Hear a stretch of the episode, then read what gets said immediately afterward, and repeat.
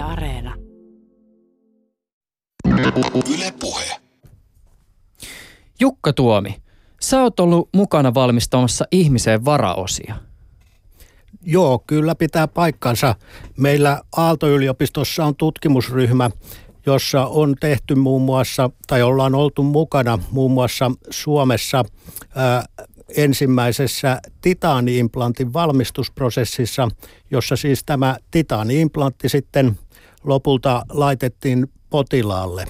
Mutta tulee myös mieleen yhtenä ää, esimerkkitapauksena lasten sairaalaan toimitettu hyvin vaikean skolioosin selkärankamalli, jota sitten monialainen lääkäriryhmä käytti apunaan hoidon suunnittelussa. Avaa vähän, miten nämä siis valmistettiin nämä implantit ja minkälainen prosessi se oli? Ja siis, niin, siis tämä jälkimmäinen ei ollut implantti, vaan se oli nimenomaan tämä malli. Se oli nimenomaan, joo, tämä jälkimmäinen oli nimenomaan tämmöinen lääketieteellinen malli, jota sitten käytettiin hoitokokouksissa, hoidon suunnittelussa, ehkä potilaalle, potilaan omaisille kerrottiin, että millä tavoin tämä hoito nyt sitten tulee etenemään. Ja tällaisissa tapauksissahan tämmöinen malli auttaa konkretisoimaan, ymmärtämään, mitä ollaan tekemässä.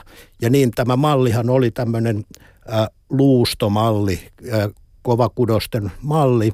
Ja prosessi itsessään on, on sen luontoinen, että tehdään normaali lääketieteellinen kuvantaminen. Tuon lääketieteellisen kuvantamisen jälkeen rekonstruoidaan 3D-malli tästä, tässä tapauksessa luustosta ja sen jälkeen sitten 3D-tulostamalla niin sanotuilla materiaalia lisäävillä valmistustekniikoilla voidaan toteuttaa tällaisia hyvinkin monimutkaisia geometrioita. Sä et ole tätä kyseistä äh, selkärangan mallia tänne tuonut studioon mukaan, sä oot tuonut korkokengän. Miten nyt näin pääsi käymään? No nyt kävi, kävi niin, että työmatkojen takia en ehtinyt, ehtinyt ennen tätä lähetystä poikkeamaan tuolla meidän tutkimuslaboratoriossa, jossa tämä fyysinen malli olisi ollut, mutta nyt sitten sattui, sattui kotitoimistolla olemaan tämmöinen 3D-tulostettu korkokenki. No sekin on ihan hieno. Jukka Tuomio on siis Aalto-yliopiston tutkimuspäällikkö, joka valmistelee tällä hetkellä väitöskirjaa 3D-tulostuksen lääketieteellisestä soveltamisesta. Lisäksi hän on Suomen pikavalmistusyhdistyksen puheenjohtaja. Tänään keskustelemme tässä ohjelmassa 3D-tulostuksesta eli lisäävästä valmistuksesta. Mukana keskustelussa ovat Juka lisäksi Antti Salminen sekä Pasi Puukko. Salminen on Lappeenrannan teknillisen yliopiston professori. Lappeenrannan yliopisto on Suomessa yksi ainoita opinahjoja, jossa voi opiskella 3D-tulostamisen asiantuntijaohjelmassa. Pasi taas on teknologian tutkimuskeskus VTTllä tutkimustiimin päällikkö ja ollut mukana hankkeessa, jossa tutkitaan digitaalisia varaosia. Ylepuheessa Juuso Pekkinen. Ja terve myös Antti sekä Pasi teille. Hauska, että olette täällä. Huomenta. Huomenta. Erään jaottelun mukaan me elämme tällä hetkellä tämmöistä neljännen teollisen, neljännes, neljättä teollista vallankumousta. määritelmät hieman vaihtelee, mutta kärjistäen voisi sanoa näin, että ensimmäisen, ensimmäisessä vallankumouksessa yhdistyy esimerkiksi höyrykoneet ja mekanisoitu valmistaminen ja toiseen liitetään sähkö ja sen mahdollistama massatuotanto. Kolmanteen vallankumoukseen liittyy elektroniikka, mikrosirut, automaatio ja tässä neljännessä vallankumouksessa erilaiset tekniikat, tekniikat loksahtaa lopulta yhteen. Siihen liittyy kyberfyysinen toimintaympäristö ja sellaiset teknologiat kuin robotiikka, tekoäly ja sen mahdollistama autonomia, IoT, nanoteknologia, bioteknologia ja 3D-tulostus. Millä, te, millä tavoin te kuvaisitte sitä, kuinka merkittävällä tavalla 3D-tulostus tai lisäävä valmistus tulee muuttamaan maailmaa? No jos mä vaikka kommentoin tässä ensimmäiseksi, eli tota, mun mielestä se on, niin kuin tuossa hyvin sanoit johdannossa, niin se on, se on osa sitä palettia. Eli, eli se on niin kuin yhdessä näiden muiden valmistusteknologioiden kanssa, niin osa sitä kokonaisuutta ei sovellu kaikki, mutta tuottaa määrättyä ja merkittävää lisäarvoa sellaisessa sovelluksessa, johon sitä kannattaa käyttää. Joo, 3D-tulostus mm, tulee muuttamaan jonkun verran tuotteita ja niiden, niiden käyttömahdollisuuksia, koska se avaa hyvin paljon uusia mahdollisuuksia tuotteen suunnitteluun. Eli asiat voidaan tehdä eri tavoin kuin aikaisemmin ja, ja sitä kautta meille tulee uudenlaisia tuotteita. Ja yksi, yksi asia, joka liittyy 3D-tulostuksen käytännön sovelluksiin on myös se, että, että meillähän on tällä hetkellä hiukan sellaista väärinkäsitystä, että tuotteet joko 3D-tulostetaan tai valmistetaan perinteisin tavoin. Mutta on jo nyt paljon hyviä esimerkkejä, joissa osa tuotteesta 3D-tulostetaan, jotta siitä tuotteesta tulee selvästi parempi kuin perinteisesti se on ollut. Ja lisätään suorituskykyä, mahdollisesti esimerkiksi vähennetään polttoaineen kulutusta ja silloin keskitytään esimerkiksi polttomoottoreissa avainkomponentteihin. Mm. Suuri osa tästä kyseisestä polttomoottorista tai muusta tuotteesta – valmistetaan edelleen perinteisin menetelmin. Sä Jukka olit jotenkin jäsentänyt tätä ikään kuin valmistamisen historiallista jatkumoa sillä tavoin, että alun perin kun ihminen alkoi asioita valmistaa, niin silloin puhuttiin tämmöistä niin kutsutusta poistavasta valmistamisesta. Oliko se jotenkin näin? Kyllä, joo. Me voitaisiin jäsentää sillä tavoin, että – ensimmäinen valmistustekniikka, tuotantotekniikka, jolla yksittäisiä komponentteja on tehty, on ollut materiaalia poistavat menetelmät. Ja näitä on lähdetty kehittämään noin 40 000 vuotta sitten kivikaudella.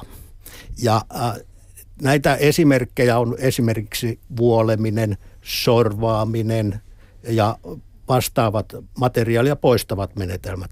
Mutta sitten sitä seuraava menetelmä – meillä on noin 7000 vuotta vanha ja nämä menetelmät ovat materiaalia muovaavia menetelmiä, kuten valaaminen, taivuttaminen, vastaavat käytössä olevat tuotantomenetelmät. Ja nyt me olemme sitten todistamassa sitä vaihetta, kun teollisuuteen tulee käyttöön tämä kolmas materiaalia lisäävät menetelmät. Ja nyt sattuu olemaan niin, että tämä teknologiaryhmä on hyvin nuori, lasketaan noin 30 vuotta sitten on ryhdytty kehittämään 3D-tulostusta. Antti Salminen ja Pasi Puukko, kertokaa vähän vielä, että, että ketä te oikein olette ja mikä teidän historianne on lisäävän valmistuksen parissa?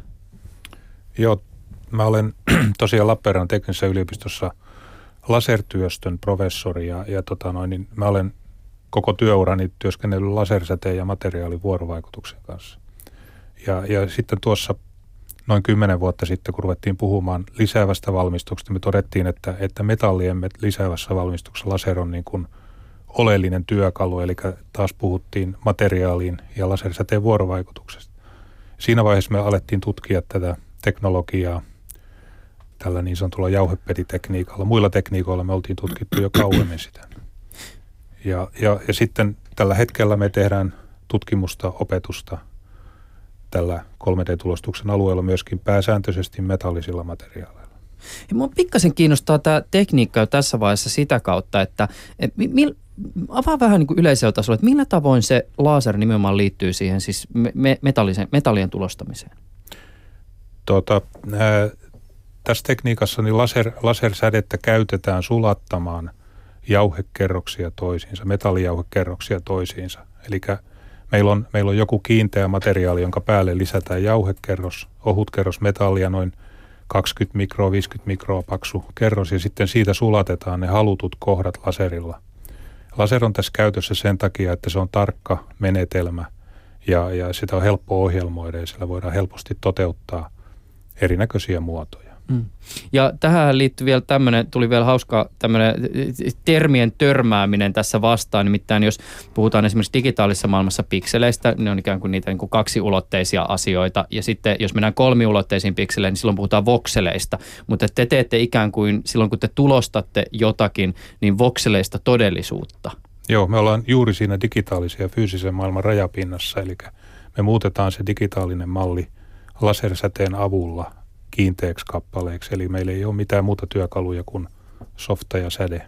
Just näin. Ja tässä tulikin jo mainittua tämä kyberfyysinen toimintaympäristö Joo. alussa. Pasi Puukko, kerro vähän sun taustoista. Mun, mun tausta henkilökohtaisesti tähän aihepiiriin lähtee taas tuolta digitaalisen tulostamisen ja digitaalisen valmistuksen, 2D-valmistuksen aihepiiristä. Eli on aikoinaan tutkinut näitä aihepiirejä enemmän ja, ja tota, siitä aika luontevasti sitten tuossa 2010 aloin enemmän siirtymään sitten tähän 3D-tulostuksen maailmaan. Tällä hetkellä toimin siis VTTllä tutkimustiimin päällikkönä ja meillä on semmoinen reilu kymmenen henkeä VTTlle, jotka tutkii ja kehittää tätä teknologiaa. Hmm. Hei, teille kaikille kysymys. Milloin te olette ensimmäisen kerran ollut jonkun 3D-tulostussovelluksen äärellä sillä että, että wow, vitsi mitä kaikkea täällä voi tehdä? Joo, Jukka Tuomi Aalto-yliopistosta 1980-luvun lopulla, jolloin meillä silloisessa teknillisessä korkeakoulussa nykyisessä Aalto-yliopistossa oli projekteja 3D-tulostuksen ohjelmistotekniikkaa varten. Ja silloin, silloin käynnistettiin ensimmäisiä alan tutkimusprojekteja, mutta sitten varsinaisia vaukokemuksia fyysisten kappaleiden kanssa. Sain kokea, kun olin 91, 92, kahden vuoden ajan saksalaisessa tutkimuslaitoksessa vierailevana tutkijana. Ja tuossa tutkimusryhmässä sattui olemaan yksi maailman ensimmäisistä 3D-tulostimista. Kaikki kokemukset tosin ei ollut lainkaan vaukokemuksia, että, että tuota, ehkä yhtä vaukokemusta vastaan oli kymmenen jotain muuta kokemusta. niin, niin, no mutta kaikkea pitää kokeilla. Miten tota, tuleeko teille mieleen teidän uralta jotain semmoisia hetkiä, jos olette niin miettinyt vitsi, että, että nyt kyllä ollaan semmoisen, semmoisen tota teknologian äärellä, että täällä voi tehdä vaikka mitä? Eilen viimeksi. mitä, mitä näit? Eilen viimeksi oli, tota, kerrottiin, että, että nyt tota, tanskalaiset rupeaa tutkimaan laivassa, että kuinka varaosat tuotetaan jatkossa laivassa. Ja tämä oli kaupallisilla puolella vissiin ensimmäinen laivasovellus, mikä on näin pitkälle mennyt. Eli et tekniikan ongelma on se, että näitä vaukokemuksia tulee vähintään kerran viikossa. Mm. Tässä muuten, nyt, nyt tuli tämmöinen assosiaatio mieleen, siis y- yksi tämmöinen ajatus, joka itselle on jossain vaiheessa tähän lisäävään valmistukseen liittyen myyty, on se, että sit siinä vaiheessa, kun ihminen alkaa siirtyä yhä enemmän ja enemmän avaruuteen ja ehkä kansoittamaan jotakin tämmöisiä siis taivaankappaleita, niin sitten sen sijaan, että varaosat roudattaisiin hajonneisiin laitteisiin esimerkiksi täältä maasta, niin ne tulostettaisiin paikan päällä vaikka jossain Marsissa, mutta tämähän nyt on tietysti ehkä luontevampi ja enemmän tämän päivän asia se, että esimerkiksi laivassa, kun se on on merellä ylittämässä Atlantia, joki menee rikki, niin se varaosa tuotetaan siellä paikan päällä. ESA ja NASA tutkii näitä mm. kovin voimakkaasti näitä teknologioita, että, mm. että viedään vaan jauho ja printeri tuonne radalle ensiksi. Mm. Ja demonstraation mielessä on myös toteutettukin mm. tämmöisen kiintoavaimen tulostaminen tuolla avaruudessa. Mm. Eli kyllä siinä on kova kiinnostus sinnekin suuntaan on, mutta nimenomaan, niin kuin sanoit tuossa, niin tämä, tämä tota, ylipäätänsä, jos tarvitaan jotakin työkaluja tämmöisissä eristyneissä olosuhteissa, niin sehän on luonnollisesti tämmöinen yksi mielenkiintoinen sovellus. Mm. Pasi, nopea vau. Ää, mun kiinnostus tähän aihepiiriin heräsi oikeastaan siinä vaiheessa, kun rupesi näkymään selviä merkkejä, että tämä ei ole pelkästään teknologia, jolla voidaan tehdä prototyyppejä, vaan, vaan nimenomaan teknologia, jolla voidaan valmistaa näitä lopullisia komponentteja. Ja, ja tota noin, niin, ää, kyllä mä muistan hetken, kun ensimmäisen kerran tuijottelin sitä, sitä tuota, tämmöistä ihan ää, desktop-tulostinta ja kuinka se synnytti sitä kappaletta siinä. Kyllä mä, se, se, se oli sellainen ensimmäinen selkeä vaukokemus, jonka muistan kyllä. Mm. Hei, äh, avataan pikkasen tätä teknologiaa tai määritelmää sitä kautta, että mistä me siis puhutaan, me puhutaan lisäävästä valmistuksesta. Onko tämä joukko erityyppisiä teknologioita, jotka kulkee vaan tällä nimellä? Mitä kaikkia voi tulostaa? Minkä tyyppisiä rajoitteita tällä hetkellä teknologiaan liittyy? No tässä sattuu, sattuu olemaan niin, että me olemme kaikki kolme mukana myös alan standardointityössä ja nyt 3D-tulostus tai niin virallisemmin materiaalien lisäävä valmistus jakautuu seitsemään alaryhmään. Ja näistä, näistä seitsemästä varmasti ylivoimaisesti tunnetuin on tuo Pasin mainitsema ekstruusiomenetelmä, siis niin sanottujen kotitulostimien käyttämä teknologia, jossa pursotetaan – materiaali kerros kerrokselta. Mm. Sulatetaan suuttimessa ja sitten pursotetaan ikään kuin ketsuppipurkista. Saadaan syntymään kappaleita. Mutta tämän teknologian lisäksi on, on myös kuusi muuta alaryhmää ja yksi näistä on sitten tuo niin sanottu pulveripeti sulatus, josta Antti tuossa kertoi kuinka metallipulveria sulatetaan. Niin tämä sulattaminen ei varmaan ihan kaikessa voi tuollaisena toimia, että ainakin maalikkona kuulostaa hieman erikoiselta se, että kun mä kuulun välillä esimerkiksi jostain niin ruoan tulostamisesta, niin miten sä eka sulatat ja sitten tulostat? Joo, tämä on, tää on hyvä, hyvä kysymys. Et yksi menetelmä on tämmöinen materiaalin suihkutus, jossa materiaalia itsessään suihkutetaan vaikkapa pisaroina. Sijoitetaan sitä sitten vokseleina tämmöiseen, tämmöiseen tuota, kappaleeseen. Ja toisaalta sitten on myös olemassa ää, laminointimenetelmä, niin kuin esimerkiksi kaupallinen menetelmä, joka normaalista kopiopaperista leikkaa silhuetta ja automaattisesti latoo päällekkäin niin, että syntyy kolmiulotteisia kappaleita. Onks, liittyykö johonkin menetelmään mikään tämmöinen, siis pitääkö jossain olla sidosaineita vai toimiiko se vaan sillä tavoin, että pistetään vaan sitä materiaalia materiaalin päälle? No, yksi näistä teknologiaryhmistä on nimeltään sideaineen suihkutus ja, ja ne perustuu nimenomaan siihen, että siinä on jauhepartikkeleita tämmöisessä jauheperissä ja sinne suihkutetaan sideaine, joka kiinnittää ne jauhepartikkelit toisiinsa ja tätä toistetaan, kunnes se komponentti syntyy sinne jauheperin sisälle. Ja missä ne rajoitteet sitten on? Me ollaan puhuttu tässä, titaani on ainakin materiaalina mainittu, erilaiset metallit, muovit, safka. Voiko kaikkea tulostaa? Varmaan tuommoisena niin pääryhminä voi, voi sanoa, että, että erilaiset muovit, metallit, keraamit ja näiden komposiitit, niin nämä on ne pääryhmät, mitä, mitä tulostetaan, mutta to, toki sitten näiden ohella on kaiken näköistä muuta tulostetaan sementtiä, tulostetaan ruokaa, tulostetaan lasia, monta muuta asiaa, mutta että tavallaan ne pääryhmät on kuitenkin nämä kolme komponenttia. No missä se huono puoli on? No kaikilla menetelmillä ei voi tulostaa kaikkia materiaaleja. Se on ensimmäinen tietysti huono puoli. Ja sitten meillä on joitakin rajoitteita niiden rakenteiden tuottamisessa, että miten, miten me voidaan niin kuin tuote tehdä, vaikka pääsääntöisesti voidaan tehdä enemmän kuin perinteisillä menetelmillä. Mm. Mm, kuinka iso bisnestä 3D-tulostaminen tällä hetkellä on? Tai kysytään näin, kuinka paljon 3D-tulostusta tällä hetkellä käytetään teollisuudessa niin, että, että ne lopulliset tulostetut tuotteet päätyy ihan siis käyttöön? No, tältä osin itse olen käyttänyt esimerkkinä, että voi hyvinkin olla, että minun autossa on 3D-tulostettuja osia. Se on suhteellisen alkupäästä tuotantosarjaa – ja tiedän, että autotehtailla joskus on tuotantojärjestelmien valmistumisen ja auton lanseerauksen kanssa hiukan probleemia. Ja tällöin, tällöin autovalmistaja saattaa käyttää esimerkiksi 3D-tulostettuja osia, saa pysyäkseen auton ö, myynnin aloittamisen aikataulussa. Joo, kaikki Teslan tilanneet ihmiset nyt miettii, että mitäkään meikäläisen Teslasta löytyy. E, niin, ja jos on urheiluauto, mm. esimerkiksi erikoinen urheiluauto, niin sitä suuremmalla todennäköisyydellä siinä on 3D-tulostettuja osia, mm. joille ei edes mitään muuta tuotantotekniikkaa ole olemassa. Mm. Mutta sitten jos palataan esimerkiksi lääketieteen sovelluksiin, vaikkapa titaani-implantteihin, niin niitä jo tällä hetkellä käytetään hoidossa niin paljon, että ei välttämättä potilas tiedä, että hänellä on 3D-tulostettu titaani-implantti. Hmm. Eihän meitä, jos ajatellaan kuluttajaa, niin kuluttajaahan ei välttämättä kovin paljon kiinnosta se, että miten tämä yksittäinen osa on valmistettu. Mutta äh, tämä, tässä nyt oikeastaan tämmöinen niin kuin yksi esimerkki, että niitä salakavalasti tulee koko ajan enemmän ja enemmän mm. meidän käyttöön. Ja ymmärtääkseni siis esimerkiksi, eikö se ole niitä ilmailuteollisuudessa ainakin käytetään jonkin verran tulostettuja komponentteja, ja sitten eikö aseteollisuus on myös yksi tämmöinen ala, joka, joka tulostaa? Kyllä, kyllä oikeastaan niin kuin teknologian johtajina kansainvälisesti ovat olleet nimenomaan ilmailu, ase, autoteollisuus – mutta myös kulutuselektroniikkateollisuus, jossa on nopeita tuotanto- tai tuotteiden uusiutumissyklejä.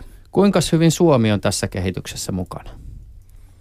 Kiihtyvällä, kiihtyvällä mm. tahdilla mukana, että ehkä lähdettiin hieman, hieman, hieman tota, ää, sanotaan noin niin kuin hieman myöhemmin liikenteeseen kuin moni muu Miksi? maa.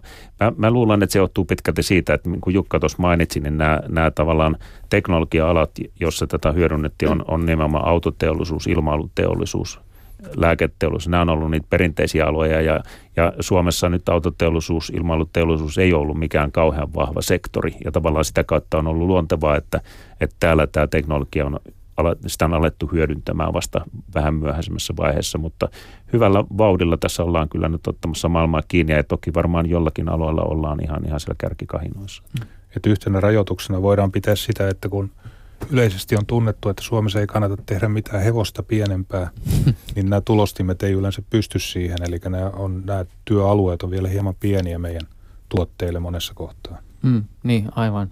Mi- miten, niin yhden historiallisen nä- näkökulman tuohon lisäisin, että, että toisaalta aikanaan jo 90-luvun alussa me päästiin erittäin hyvään vauhtiin Suomessa, kun erilaisia telekommunikaatiolaitteita kehitettiin Suomessa ja tämä telekommunikaatiolaitteiden eli käytännössä hyvin pitkälti esimerkiksi matkapuhelinten kehitystä ja valmistusta oli Suomessa paljon. Sillä sektorilla sovellettiin erittäin laajasti 3D-tulostusteknologioita sekä tuotekehityksessä että tuotteiden nopeassa markkinoille saattamisessa. Mutta sitten meille harmillisesti kävi niin, niin kuin monet muutkin alat kärsi siitä, että tämä, tämä sektori sitten suhteellisesti pieneni Suomessa, niin, niin myös 3D-tulostu, kiinnostus 3D-tulostukseen yleisesti teollisuudessa hiukan sitten laimeni joksikin aikaa. Löytyykö meiltä osaamista? Tämän pöydän ääreltä ainakin, mutta miten studio ulkopuolelta? Me, meillä on joitain ä, aivan maailman huippualan yrityksiä tällä, tällä alalla, että, että Suomen koko teollisuushan on varsin marginaalinen tietenkin ottaen huomioon koko, koko maailman teollisuus, mutta meillä, meillä on Suomessa, e, itse asiassa Suomen suurin 3D-tulostusalan yritys on, on ä, yritys EOS Finland Turun, Turun seudulla, jossa on kehitetty, keksitty nimenomaan metallien suora 3D-tulostus. Mm.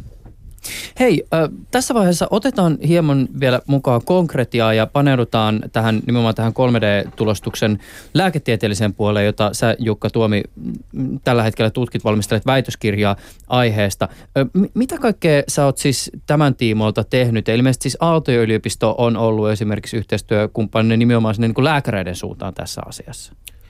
Kyllä, kyllä. Tämä äh, lääketieteen sovellusten puolihan on yksi, yksi tämän 3D-tulostuksen erikoisala ja siellä, siellähän on erittäin merkittävää, että, että sovelluskehityksessä on, on mukana lääketieteen asiantuntijoita.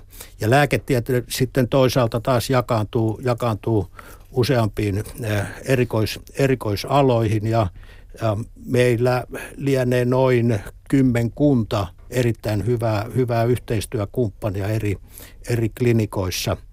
E, ja tähän, tähän alueeseenhan tietysti liittyy, liittyy äh, hiukan toisella tavoin esimerkiksi potilasturvallisuus ja vastaavat asiat kuin esimerkiksi teollisia sovelluksia. Mutta kaikkein yleisin, yleisin tapa, jolla äh, klinikoissa käytännössä 3D-tulostusta sovelletaan, on se tuossa alussa mainittu lääketieteellisten mallien valmistus. Eli on saavutettu merkittävä hyppäys siinä, että ää, aikaisempien ää, niin sanottujen röntgenkuvien ää, lisäksi meillä nyt voi olla hoidon suunnittelussa mukana fyysisiä konkreettisia malleja kovakudoksista, siis tarkoittaa luustoa, myös pehmitkudoksista ja esimerkiksi yksi on sydämen malli. Mm kun suunnitellaan vaikkapa sydämen, sydänleikkausta, niin halutessaan hoitohenkilökunta voi saada fyysisen mallin harjoittelua, instrumentointia varten.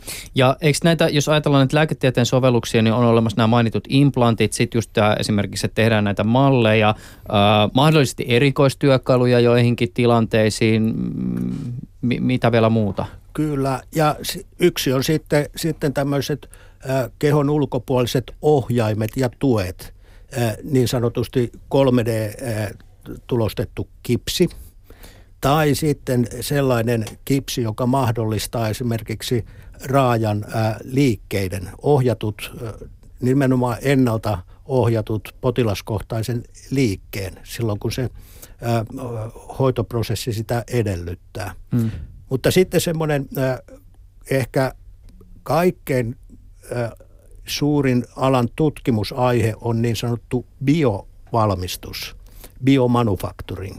Eli, eli ää, ajateltaisiin, että me emme laitakaan titaanista implanttia, vaan tämmöinen tukirakenne, joka aikanaan korvautuisi kehon omalla solukasvulla. Ja silloin me tulemme alueelle, jossa on 3D-tulostusalan asiantuntijoita, lääketieteen asiantuntijoita, materiaalien, biomateriaalien, soluteknologian asiantuntijoita. Ja tällaista tutkimusta meillä jo nyt on menossakin. Ja tarkoittaako tämä myös sitä, että tulevaisuudessa lääketieteen puolelle ehkä tulee syntymään myös uuden tyyppisiä ammattikuntia? Kyllä, kyllä tässä on, on nähtävissä niin, että vähintäänkin ammatit ja niiden sisällöt tässä laajenee. Eli, eli tuota, nythän tämä on hyvin monialaista, sanotaanko aika rutiininomaisissakin lääketieteen sovelluksissa on niin, että mukana on lääkärikuntaa, mutta sitten sanotaanko insinööritkin sinne on sotkeutunut nimenomaan tämän 3D-tulostusteknologian ja 3D-mallinnusteknologian eli tietotekniikan puolella. 3D-tulostimella voi siis tehdä varausia ihmiseen, mutta teollisuuden puolella tämä varaosakysymys on myös aika kiinnostava. Te Jukka ja Pasi olette molemmat olleet mukana tämmöisessä digitaaliset varaosat-hankkeessa, joka juuri päättyi. Kertokaa vähän tästä kaksivuotisesta hankkeesta. Ketä kaikkea tässä oli mukana ja mi- mitä tässä oikein siis tutkittiin? Tutkimuksen kohteena oli oikeastaan konsepti, jota me kutsutaan digitaaliset varausat nimellä ja, ja sillä tarkoitetaan sitä, että sen sijaan, että, että nämä kaikki varaosat olisi fyysisessä varastossa ja, ja tota noin, niin siellä kenties aika pitkäänkin, niin säilytetään näitä, näitä varausia sen sijaan digitaalisessa muodossa 3D-mallina ja ne tulostetaan sitten ää, tarpeen mukaan ja tyypillisesti ja, ja niin kuin mahdollisesti lähellä sitä loppukäyttöpistettä. Ja, ja tota noin, tämä oli tosiaankin tämmöinen ää, ää, tutkimushanke, jossa oli mukana VTT, Aalto-yliopisto, rahoitusta tuli Tekesistä sekä mukana olevilta yrityksiltä. Siellä oli 13 yritystä mukana. Siellä oli sekä suuria yrityksiä että pieniä yrityksiä suuremmista mainittakoon nyt vaikka ABP, Kone, Wärtsilä, Rolls-Royce – ja, ja tuota, ää, hankkeessa tutkittiin ää, tätä konseptia, sen, sen ää, käytäntöönpano sekä niin kuin teknologisessa mielessä, liiketoiminnan mielessä, mitä se tarkoittaa ää, toimintaympäristö- ja verkostojen kannalta ja, ja, ja tota, mitä, mitä mahdollisuuksia tämä myös tuottaisi niin kuin tulevaisuuden kannalta. No, minkälaisiin johtopäätöksiin ehkä tässä tutkimusprojektissa tultiin?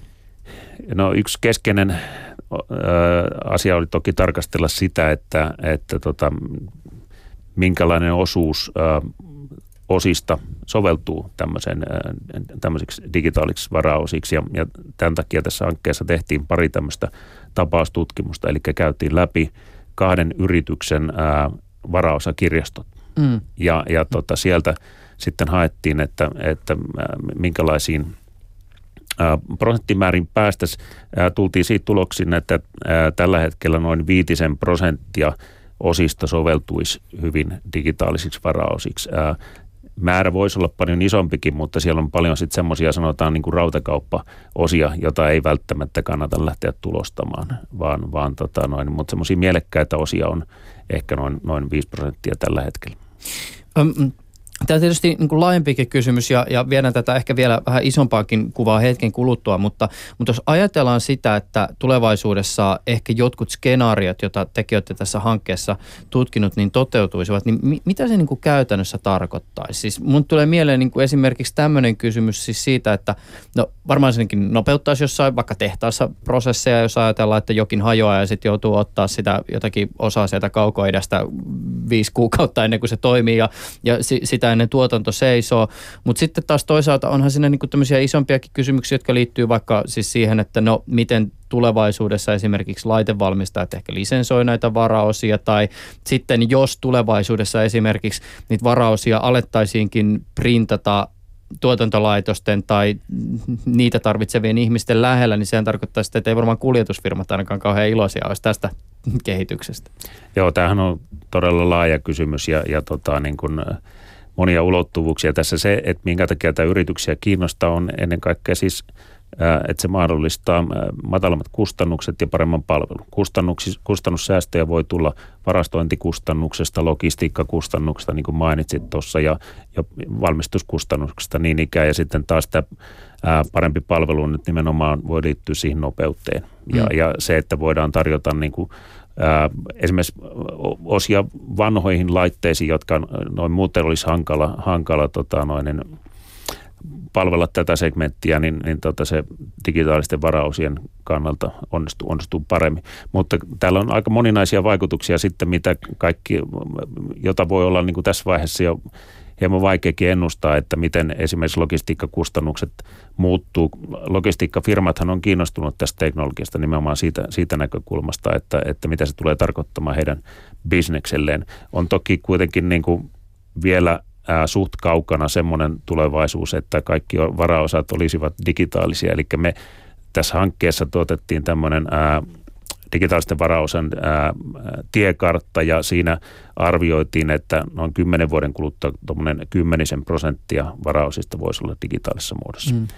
Jos sitä tiekarttaa mennään vielä vähän pidemmälle tai luodaan tämmöisiä mahdollisia maailmoja, niin mulla on ainakin tullut, Antti, jossain vaiheessa, kun sä oot tästä asiasta puhunut, niin vastaan tämmöinen väite, että potentiaalisesti teknologialla on mahdollisuus vaikuttaa jopa globaaliin työnjakoon. Siis sillä tavoin, että ei pelkästään niin, että niitä osia voidaan tehdä esimerkiksi jossain eristyneissä paikoissa, vaikka laivalla tai avaruusasemilla, vaan niin, että se tuotanto, mikä nyt on ehkä jossakin toisella puolella maailmaa, niin voisi ainakin osin tulla lähemmäs kuluttajaa, kun ne osat tai asiat voitaisiin valmistaa koneellisesti tulostamalla siellä, missä ihmisetkin ovat. Joo, tämä on yksi trendi varmaan, mikä, mikä tullaan näkemään ja puhutaan tämmöisestä hajautetusta valmistuksesta. Eli palattaisiin taas tämmöisiin pienempiin yksiköihin ja, ja tämä varmaan tuo esimerkiksi myös suomalaiselle teollisuudelle mahdollisuutta näissä varaosissa, koska heidän, heidän tota noin, niin tuotantonsa voi olla helpommin hajautettu maailmalle eikä tarvita välttämättä täällä varastoja. Toisaalta sitten taas tämä on kyllä mahdollisuus Suomen teollisuudelle, että me saataisiin sitä valmistavaa teollisuutta takaisin ehkä tänne mm. tämän tekniikan viksulla ja automaation viksulla yhdistämisellä. Kuka tämmöistä, sulla oli Jukka joku tähän liittyen? Joo, y- yksi asia, asia viittaa tuohon digitaaliset varaosat projektiin, niin yksi keskusteluissa esillä ollut, ollut ajatus liittyy siihen, että kun meillä nyt on käynnissä uusien tuotteiden suunnittelua, niin on herännyt kysymys, että pitäisikö siinä vaiheessa, kun uusi tuote suunnitellaan, suunnitella ne yksittäiset komponentit optimoidusti, jotka päätyvät valtaosaltaan perinteisiin tuotantotekniikoihin, mutta sitten se varaosaprosessi voisikin perustua tuotemalleihin, jotka on suunniteltu 3D-tulostettaviksi. Mm, niin just. Jolloin, jolloin tässä tullaan keskusteluun, että tuotesuunnittelijan, tuotekehittäjän työnkuva muuttuu. Täytyykin aikaisemman yhden tuotemallin sijasta tehdä kaksi tuotemallia, joista toinen on sen tuotteen elinkaaren aikaista tuotantoa varten eli varaosatoimintoja varten. Mä yritän tässä nyt jotenkin hahmottaa tätä asiaa, että onko tämä semmoinen kehitys, joka on myös sen esimerkiksi laitteen valmistajan intresseissä. Tähän tietysti palvelee sitä kuluttajaa sitä, joka sitä laitetta käyttää, mutta tuot, tuottaako tämä tuottoa yrityksille, jotka tekevät niitä laitteita, joissa niitä varaosia käytetään? Ky- kyllä ehdottomasti ja meillähän oli oikeastaan niin kuin – tuotteiden va- valtaosa tässä hankkeessa mukana olleista yrityksistä oli nimenomaan tuotteiden valmistajia ja toimittajia. Heidän intressissä on, että t- nämä asiat on hallinnassa jatkossa. Se, mikä ehkä tavallaan tässä meikäläisenkin ajatuksessa on taustalla, on myös se, mikä liittyy siis näihin immateriaalioikeuksiin ja esimerkiksi semmoiseen asiaan kuin tuotepiratismi Tota, meillä ei ole nyt lakimiehiä pöydän äärellä, mutta jos pikkasen koitetaan avata tätä niin kuin immateriaalioikeuksien kenttää ja niitä kysymyksiä, joita tähän ö, tulostamiseen liittyen ehkä pitää ajatella, niin mi- mi- miten te jäsentäisitte tätä, tätä kirjoa? Nyt tehtiin kuin Paavo Väyrynen Ylen, Ylen tota presidenttitentissä ja otettiin kirja esille ja tämä on tota, joo, hyvin, hyvin paksu kirja, jossa tota 3D Printing Intellectual Property and Innovations, jossa siis asia, asiaa käsitellään. Aiotko pitää Paavo Väyrysmäisen myös puheenvuoroa kirjan tiimoilta? No en, en ehkä, ehkä, ehkä vastaavaa, mutta tuon esiin, että tässä on suomalaisvoimin ää, editoitu tämmöinen tosin niin kuin hyvin kansainvälinen ää, ää, tiimi on ollut kirjoittamassa kirjaa, mutta, mutta me ollaan tehty, tehty IPR-lakiasian asiantuntijoiden kanssa myös tässä projektia. Ja tämän projektin yhtenä, yhtenä tuloksena on julkaistu kirja, jossa käsitellään näitä 3D-tulostuksen IPR-asioiden tuoteoikeuksiin liittyviä asioita, jotka uutena nousee esiin. Mutta yksi, yksi johtava, johtava ää, teema tässä on ja lopputulema on se, että, että kyllä meillä edelleen on voimassa IPR-oikeudet ja lait. Niin, mutta mut, mut, mut tässä on tietysti siis usein se menee sillä tavoin, että ensin tulee se teknologia ja sitten lainsäädäntö laahaa perässä ja sitten mietitään, että mitä missäkin tilanteessa tehdään. Me tiedetään monen esimerkiksi musiikin, elokuvien, televisiosarjojen puolelta, siis piratismia vastaan taistellessa on pistetty ihan älyttömästi resursseja likoon ja joissakin tapauksissa voi tosin olla, että, että on myös ollut musiikituottajien ja elokuvan tuottajien välillä jopa tämmöistä propagandististakin ää, tota, nä- näkökulma aiheeseen, mutta siis uhka on ollut kuitenkin joka tapauksessa valtava. Ää, tota, niin, niin onhan se nyt selvää, että jos me ajatellaan sitä, että meillä on tämä digitaalinen maailma ja sitten potentiaali tulostaa jotakin varaosia, niin nämä immateriaaliasiat on otettava huomioon ja on otettava huomioon myös se piratismiuhka. Siis se, että mitä jos meillä on vaikka joku valtava paperikone, minkä tota, niin kuin siis, o, valmistaja on laskenut sillä tavoin, että tietyn verran on kuluvia osia, okei ne on printattavia, ne printataan meidän lisenssillä. Mikä estää sen, että joku muu printtaisi ne 3D digitaaliset mallit saatua niitä osia rajattomasti ja halvemmalla hinnalla niin, että se alkuperäinen valmistaja ei saa siitä mitään. Niin sehän pitää muistaa, että piratismia on tänä päivänäkin ihan ilman 3D-tulostustakin, että tota, se ei välttämättä niin kuin muuta tilannetta, tilannetta miksi, miksikään tai ainakaan siihen suuntaan, että se välttämättä lisääntyisi. Jossain tapauksessa kyllä voi, voi näinkin tapahtua. Siinä on toki sitten mietittävä näitä teknologisia ratkaisuja siihen, että miten esimerkiksi näitä 3D-malleja levitetään. Onko se joku teknologia, joka mahdollistaa, että sillä voidaan tulostaa yksi komponentti ja sen jälkeen se sitten tulee käyttökelvottomaksi tai, tai voidaan kenties ton, äh, siihen komponenttiin lisätä tämmöinen digitaalinen ID-tunniste, mm. millä todetaan, että se komponentti on alkuperäinen. Erinäköisiä tämmöisiä teknologisia ratkaisuja tässä kovasti selvitetään ja kehitetään eteenpäin. Mä yritän niin kovasti miettiä, että mikä, mitä se käytännössä voisi olla, että pitäisikö tulostimissa olla jokin asia, joka valvoo sitä, mitä niillä printataan, vai voisiko jostain lohkoketjuteknologiasta löytyä ratkaisu niiden ikään kuin digitaalisten mallien hallintaa, vai mitä se käytännössä voisi olla? Mä en ole ainakaan keksinyt, mutta te olette varmaan asiaa enemmän ajatelleet. No varmaankin kaiken näköisiä erilaisia vaihtoehtoja selvitetään ja, ja tota, mikä tulee sitten yleistymään, niin jää ehkä vielä nähtäväksi. Mutta ehkä sen verran tota, tavallaan toista puolta tähän IPR-puoleen voisi aukasta, nimenomaan tämän, tota, näiden varausien näkökulmasta ja kuluttajan näkökulmasta. Eli, eli tota, Meillähän on paljon kuluttajille myydään esimerkiksi koneita tai laitteita, joihin ei ole sitten välttämättä saatavissa ollenkaan varausia. Me tässä itse asiassa tässä digitaaliset varausat hankkeesta demonstroitiin yksi tämmöinen kuluttajavaraosa, eli, eli kyse oli tämmöistä ruohotrimmeristä, joka hajosi ja, ja siinä oli tämmöinen tota, käynnistykseen tarvittava suhteellisen yks, yksinkertainen muovinen komponentti ja, ja, ja se, se rikkoutui jolloin, ja, ja varaosa ei ollut saatavissa, niin tämä, yksinkertainen muovinen komponentti äh, mallinnettiin, tulostettiin, se ei maksanut montakaan euroa. Sen jälkeen asennettiin takaisin siihen laitteeseen ja, ja tuota, niin kauan kuin sitä nyt jaksettiin nykiä käyntiin, niin se toimii ihan mainiosti.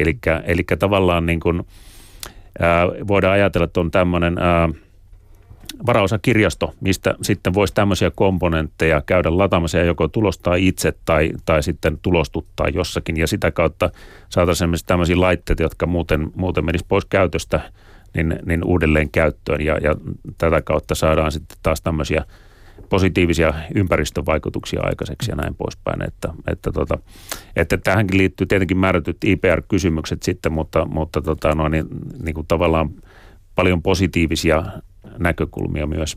Mm. Onko teillä Antti Jukka tähän liittyen Tos, vielä Tuosta liittyen niin, niin yksi, yksi esimerkkihän on se, että kun meillä on joukko harrastajia, joka harrastaa vanhoja Amerikan autoja, niin niiden varaosien saatavuus on helpottunut huomattavasti 3D-tulostuksen myötä, koska ne on poistunut jo kauan sitten niiden osien valmistus. Mm. Niitä, niitä tulostetaan, niitä voi tilata netistä mm. lähes kaikkiin autoihin tällä hetkellä. Mm. Et, et kyllä näitä niin kuin positiivisia puolia on, mutta sitten jos ajattelee sitä negatiivista eli kopiointia, niin, niin tietysti yksi tapa on se, että suunnitellaan ne tuotteet sillä lailla, että niitä ei pysty niin kuin ulkoa mittaamaan ja mallintamaan ja tekemään kopiota, niin, niin tämä on yksi, yksi, ei niin yksinkertainen tapa, mutta mahdollinen tapa suojata tuotteita. Mm. Tuohon oikeastaan mitä Pasi, Pasi tuossa kuvasi, niin tällaiset kotona olevat laitteet, niin meillähän on oikeastaan, niin kuin voisi sanoa karkeasti, kahden tyyppisiä. On laitteita, joihin ei oikeastaan voi kuvitellakaan saavansa varaosia, tai se varaosa logistiikka on niin hankala, että, että siihen ei kannata ryhtyä, vaan kannattaa kierrättää se tuote ja hankkia uusi. Mutta mullakin on kotolta esimerkki kotona monitoimikoneesta hajosi tämmöinen hammaspyörä. Mm. Ja, ja silloin kävi mielessä, että mitäpä jos tuossa kollegojen kanssa yhdessä nyt 3D-tulostettaisiin tämä, ää, tämä tuota, varaosa tähän ja ää, siinä ei kovin kauan mennyt, kun laskeskelin, laskeskelin asian, nimittäin tuosta työmatkan varrelta löytyi äh, varaosaliike, josta tämän kyseisen varaosan sai 15 eurolla. Mm. Äh, en missään tapauksessa omakustannushintaakaan olisi saanut tätä aikaiseksi 150 mm. eurolla. Mm. Eli yleensä, jos varaosa löytyy hyllystä ja se on ä, ison toimijan, ison ä, toimittajan tuote, niin se aina kannattaa käydä ostamassa alkuperäisvaraosa. Mm.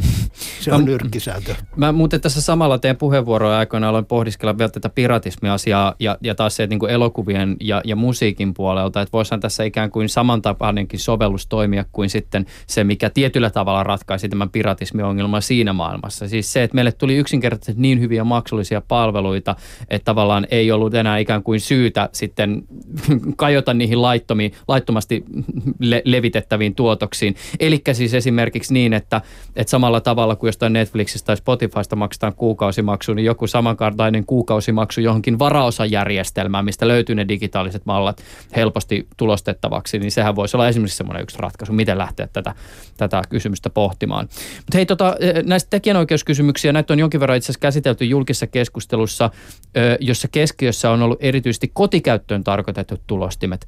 Näiden laitteiden ympärillä oli ainakin hetki sitten teknologian julkaisussa aika kova hype, joka tuntui nyt hieman laantuneen. Minkälaisia ajatuksia tämä kotitulostus teissä herättää? No, mä voisin sanoa näin, että, että kyseessähän on äh, enemmänkin tämmöinen, sanotaanko, harrastegenre. Äh, jossain vaiheessa meillä, meillä nousi esiin, että me ryhtyisimme kotona – tulostamaan erilaisia äh, tarveesineitä, esimerkiksi varaosia kodinkoneisiin tai, tai vastaavaa. Mä itse edustan, edustan koulukuntaa, joka tähän, tähän ajatukseen on suhtautunut hyvin skeptisesti aina, että, että esimerkiksi minulle kotona on paljon, paljon tärkeämpi äh, työväline sorvi, porakone, Poistava valmistus. niin. Poistavat valmistusmenetelmät ja, ja tuota, jopa valimo olisi ehkä kotona tarpeellisempi kuin 3D-tulostin. Eli eh, tähän, tähän hype, hypeenhän liittyy, liittyy se, että, että ää, aika merkittävästi on ää, yliarvioitu sitä, että mihinkä nämä tämmöiset hyvin halvan hintaluokan kotitulostimet ylipäätään pystyy. Ja, ja tuota, nyt näyttäisi, näyttäisi siltä, että alalla toimineet yritykset, jotka ovat toimineet jälleen myyjinä, niin näistä aika moni on siirtynyt kuitenkin sitten hiukan paremman luokan laitteisiin ja myymään niitä sitten teollisu- teollisuus, teollisuuden käyttöön. Hmm. Antti Salminen, Pasi Puukko, onko teillä tähän puoleen jotain mietteitä? Niin, joo, mulla on vähän samanlaisia ajatuksia kuin Jukalla, mutta tota noin, niin tässä on niin kuin muitakin ongelmia. Ongelmana on esimerkiksi se, että jos tämä kotituloistus nyt lähtisi yleistymään, niin esimerkiksi se pilalle menneiden tulosteiden tuoma muovijätteen käsittely on niin kuin mielenkiintoinen kysymys. Mm. Ympäristöongelma. Sitten toinen puoli, mikä on niin kuin puoltaa tätä kotitulostuksen, se olisi kiva, kun se yleistys, koska me nähdään esimerkiksi opiskelijoissa paljon kavereita, jotka niin kuin nuorena oppii käyttämään sitä ja oppii tämän ajattelumallin – että mitä voidaan tehdä. Ja se on täysin erilainen kuin perinteisesti on opittu näillä perinteisillä valmistustekniikoilla. Ja, ja siinä kohtaa ollaan just siinä rajapinnassa, minkä yli pitäisi siirtyä ja päästä hyödyntämään tämän teknologian mahdollisuuksia. Siihen kotitulostimet on oivallisia. Mm. Minulla ei ole kotitulostinta mm. itsellä kyllä. Että. Joo, ja tietenkin se vaatii jonkinmoista tietotaitoa, siis lähinnä esimerkiksi se mallintaminen, eli, eli saadaan se 3D-malli – että, että tota, no, niin ei, ei, ei, se nyt todellakaan mitään rakettitiedettä ole, mutta kuitenkin vaatii määrättyä taitoa ehkä hieman enemmän kuin porakoneen käyttö noin niin kuin yleisesti ottaen. Ja, ja toki sitten yhtenä näkökulmana tähän on myös se, että, että tota, entistä enemmän on tämmöisiä palveluntarjoajia, joilta voi netin kautta tilata niitä mm. komponentteja. Mm. Että sitten tulee kysymys, että koska siellä on yleensä käytössä laadukkaammat laitteet kuin mitä näitä kotiin, kotiin myytävissä laitteissa on, niin, niin tota, tulee sitten kysymys, että kannattaako enemmänkin ostaa se komponentti tulostuttaa se jossain muualla ja se tulee sieltä postin kautta sitten kotiin. Että. Ja nythän on noilla kirjastoilla aika paljon mm. tällä hetkellä käytössä, vapaasti käytössä, näyttää leviävän ympäri koko maata, että, että, mm. että siellä pääsee kokeilemaan. Mä olen esittänyt sellaisen ajatuksen, että jos kotitulostimet lähtevät nykyisestä merkittävästi lisääntymään – niin se voisi jo tulla sitä kautta, että peliteollisuus tuo sellaisia uusia tuotteita, joissa yhdistetään fyysinen maailma, mm. virtuaaliset 3D-mallit, joita peliteollisuus jo nyt käyttää, joihin se itse asiassa pitkälti perustuu, yhdistää tämän viihdepuolen niin, että meillä on pelaamista, nettipelaamista – 3D-maailma siellä, mutta sitten myös tämä perinteinen mm. peli, fyysinen peli äh, tavalla tai toisella liitettynä tähän maailmaan. Mm. Ja tietysti olisi olisi äh, hienoa, hienoa jos ö, suomalaiset pelialan yritykset löytäisivät tästä taas, taas uusia, uusia tuota lähtöjä. Tulosta koko Angry Birds-perhe ko- kotonasi. Hei tota, äh, mä voisin vielä tästä ikään kuin kuluttajan näkökulmasta kysyä sillä, että mehän ollaan puhuttu näistä jostakin sovelluksista, joissa siis esimerkiksi ihan jo tämän päivän kuluttajan kaupasta ostamissa laitteissa voi olla jotakin 3D-tulostettua ja sitten tietysti tähän konkretisoituu tämä lähellä olemisen tematiikka näissä näissä lääketieteellisissä sovelluksissa, vaikka niissä implanteissa. Mutta jos ajatellaan niin kuin sitä, että millä tavoin esimerkiksi konkreettisesti kuluttaja ehkä tulevaisuudessa on välittömästi tekemissä 3D-tulostamisen kanssa, niin minkälaisia sovelluksia te ehkä mahdollisesti näette? Mulle tulee itseni mieleen joku tämmöinen Muista mikä näistä isoista kenkävalmistajista, mutta lupasi ikään kuin demoluontoisesti. Heillä oli joku tämmöinen projekti, että jossakin messuilla tai jossakin liikkeessä, niin oli mahdollisuus siihen, että he tulostavat sulle päivän aikana sun, just sun mittoihisi ja sun jalkaasi sopivan popon. Mutta että tuleeko teille mieleen jotain tämmöisiä niin vastaavia sovelluksia, jossa nimenomaan ollaan tosi lähellä sitä tulostamista ja nimenomaan se tavallinen kuluttaja on sitä lähellä? Mulle tulee nämä lääkesovellukset, eli räätälöidyt lääkkeet, jossa, jossa jokainen saa juuri sen annostuksen lääkettä kun tarvitsee, eikä, eikä käytetä niin kuin pakettia aspiriinia, vaan siinä voidaan yhdistellä erilaisia komponentteja vielä toisiinsa. Mm. Ylipäätänsä aina kun puhutaan sovelluksista, jotka on jotenkin niin kuin ihmisen kehoon liittyviä, niin, niin siellä on yleensä sitten tarvetta jonkinnäköiseen personointiin ja, ja tota, siellä nyt voisi tulla esimerkiksi silmälasit esimerkkinä tämmöistä tota, sovelluksesta, missä voisi olla ihan, ihan järkevää jossakin tilanteessa käyttää 3D-tulostusta. Mä uskon, uskon, että erilaiset suojaimet, turvavälineet, jotka ovat ammattikäytössä, on yksi, yksi alue. Sitten harrastevälineet, silloin kun tehdään, tehdään niin kuin, sanotaanko henkilökohtaisia, nimenomaan käyttäjäkohtaisia harrastevälineitä, mitotuksia. Ja siellä myös esimerkiksi suojaimet ja mm. tuet vastaavat. No tässä itse asiassa, kun mainitsit tämän personoinnin, niin sit, ja on, luojan kiitos sitä sanaa nyt ei enää ihan hirveästi kuule, mutta, mutta tietysti me, merkityssisältö elää keskuudessamme hyvinkin vahvana, eli siis tuunaaminen. Se, että sä voit vaikka no niihin kenkiin suunnitella itse jonkun kuvion, joka sitten seuraavana päivänä siellä liikkeessä tulostetaan. Et kaikki tavallaan tämän tyyppiset erityistoiveet, sit, jos se valmistaminen ikään kuin tulisi lähemmäs, niin nehän tietysti sit voidaan huomioida tässä tulostusprosessissa. Toki näin, mutta isompi hyöty mennään saada välittömästi silloin, kun se tuo jotain uutta toiminnallisuutta siihen. Aivan. Eli niin. ei pelkästään niin kuin joku, joku niin kuin visuaalinen piirre, vaan todellakin toiminnallisuutta parantaa jotenkin sitä tuotetta, niin silloin ollaan astetta pidemmällä. Ja yksi varoitu, varoitus tässä on se, että pitää todella harkita, jos mitään turvallisuuskriittistä esimerkiksi kotona tulostetaan. Eli tällä alallahan on pelätty, pelätty jo jonkin aikaa sitä, että tapahtuisi tällainen vahinko, että jokin turvallisuuteen liittyvä sanotaan pyöräilykypärän solki tai vastaava olisi 3D-tulostettu ja sitten kun se, sen pitäisi kestää, niin se pettäisikin. Mm. Niin, t- tähän täytyy sanoa, että jossain vaiheessa, kun puhuttiin paljon näistä kotiprintereistä, niin sitten puhuttiin myös tästä mahdollisuudesta, mitä jotkut harrastajat ovat ihan konkreettisesti toteuttaneetkin, eli ollaan printattu aseiden osia tai, tai, tai niin, tämä juttu, mutta että mun täytyy sanoa, että niissä esimerkiksi YouTube-videoissa, missä olen nähnyt näitä tulostettuja tai osin tulostettuja aseita käytettävä, niin mä oon kyllä enemmän pelannut sen käyttäjän puolesta kuin sitten sen, että mitä sillä aseella sitten tehdään. Että se, se on tietysti näin niin kuin sanot. Hei, äh, tätä asiaa ollaan tässä jo hieman rivien välistä käytykin läpi, mutta ehkä vielä tälle myös sillä ajatuksella, että voimme maalailla mahdollisia maailmoja, ei tarvitse antaa eh, niin sanotusti ennustukselle sen enempää kuin perävalotakuu, mutta että millaista tiekarttaa te ehkä näette siinä, että miten 3D-tulosta, mitä lisävalmistus tulee ehkä tästä eteenpäin etenemään, vaikka no sanotaan 10, 20 vuoden perspektiivillä? Mä voisin, voisin sillä tavoin aloittaa tässä, että ö, mä näen niin, että meillä, jos mennään tällä hetkellä johonkin valmistavan teollisuuden yritykseen, niin sanottuun tehtaaseen, niin siellä me ei tällä hetkellä kovinkaan usein nähdä tuotantokäytössä 3D-tulostimia. Mutta kun tästä mennään eteenpäin, niin me tullaan näkemään aivan normaalina yhtenä tuotantovälineenä 3D-tulostimia. Siellä on rivissä niitä tehtaassa.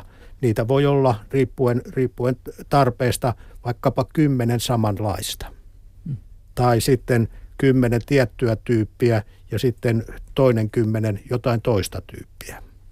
Ja näistä tulee ihan tehtaiden normaaleja tuotantovälineitä. Tota noin, niin tämä teknologia on siinä mielessä mielenkiintoinen, että, että tota, mä yhdyn täysin, mitä Jukka ennusti tuossa – mutta tota, tämä vaikutus niin kuin koko yhteiskuntaan, niin tämä voi olla aika iso. Ja meillähän on nyt alkamassa STN-hanke, jossa tutkitaan sitä, että miten, miten valtakunnan pitäisi toimia tässä muuttuvassa maailmassa, kun 3D-tulostus ja automaatio, automaatio tulee viemään työtä, se tulee luomaan uusia työpaikkoja, onko se ongelma vai mahdollisuus. Ja meillä on hyvin monitieteellinen ryhmä siinä. Meillä on kasvatustieteilijät Jyväskylän yliopistosta, sosiaalipolitiikka, tulevaisuuden tutkimus, te, kauppa ja teknologia mukana tässä hmm. hankkeessa. Ja tota, katsotaan, me vähän speilataan sieltä eteenpäin, että, että mihin päästään tulevaisuudessa. Tämähän on toimialalla noin, jos globaalisti katsotaan, niin, en, tota, noin, niin tällä hetkellä ilmeisesti noin 8 miljardin dollarin arvoinen ja, ja tuota, kasvuprosentti on ollut suhteellisen iso, kol, noin 30 prosenttia. Sehän tarkoittaa sitä, että noin, noin kolmessa vuodessa tämä toimiala tulee tuplaantumaan. Se on mielenkiintoista nähdä, että kuinka pitkään tämä kasvu jatkuu tällaisena kuin se on ollut, mutta et, et jos sanotaan niin kuin kokona toimiala on vielä aika pientä, niin jos, jos kasvu jatkuu tällaisena, niin kyllä se alkaa olla sitten niin kuin – kymmenen vuoden kuluttua aika merkittävä toimialakin. Että. Miten tota, t- tätä asiaa on tässä jo jonkin verran tullutkin esille, mutta jos vielä jotenkin konkretisoitaisiin sillä että jäisi, jäisi ihmiselle mieleen, mitä mahdollisuuksia tämä antaa Suomelle ja ehkä myös voi sivulaussa todeta, että mi- mitä näiden mahdollisuuksien toteutumisen eteen pitäisi tehdä? No yksi, yksi on se, että kun suomalainen teollisuus nyt tehokkaasti lähtee ottamaan tätä käyttöön, niin turvataan asemat kansainvälisillä markkinoilla. Koska on aivan selvää, että kilpailijamaissa, kilpailijayrityksissä tullaan käyttämään kaikki ne hyödyt, joita 3D-tulostus mahdollistaa. Ihan se, että turvataan nykyiset asemat. Mutta jos ollaan nopeita, nerokkaita, ketteriä, niin pystytään hankkimaan kilpailuetua. Joo, mulla on sama, sama ajatusmalli, eli me ollaan oltu hyviä soveltamaan yleensä teknologioita, niin sen käyttäminen, niin me pärjätään tulevaisuudessa tämän esimerkiksi eteläkorealaisten kiinalaisten yrityksistä 40 prosenttia meinaa ottaa tämän teknologian käyttöön tuotannossa viiden vuoden aikana. Hmm. Ja, mutta olemalla fiksuja. Joo, ei oikeastaan mitään lisättävää tähän. Keskustelu on ollut kiehtova. Kiitokset herrat teille tästä vierailusta. Täällä on ollut studiossa siis Jukka Tuomio, joka on Aalto-yliopiston tutkimuspäällikkö ja hän valmistelee tällä hetkellä väitöskirjaa 3D-tulostuksen lääketieteellisestä sovelluksesta, äh, soveltamisesta. Lisäksi mukana keskustelussa ovat Jukan lisäksi olleet Antti Salminen ja Pasi Puukko. Salminen on Lappeenrannan teknillisen yliopiston professori ja Lappeenrannan yliopisto on myös siis Suomen yksi ainoita opinahjoja, jossa voi opiskella 3D-tulostamisen asiantuntijaohjelmassa ja Pasi taas on teknologian tutkimuskeskus VTTllä tutkimustiimin päällikkö ja hän on ollut mukana tämmöisessä hankkeessa, jossa tutkitaan digitaalisia varaosia. Hei, vielä mitä aiotte tulostaa seuraavaksi tai tiedätte tulostavanne seuraavaksi? Mitä, mitä sanoo Jukka? Minun seuraava hanke liittyy autoteollisuuden komponenttien valmistukseen. Okei, okay, Antti. Varmaan jouluna tulee kakkuun pistettyä sokerikoristelut ja pursut, purstustekniikkaa. Okei, okay, onko Pasilla mielessä vielä tuleva? Vetosauvoja. Kiitokset teille. Ylepuheessa Juuso Pekkinen.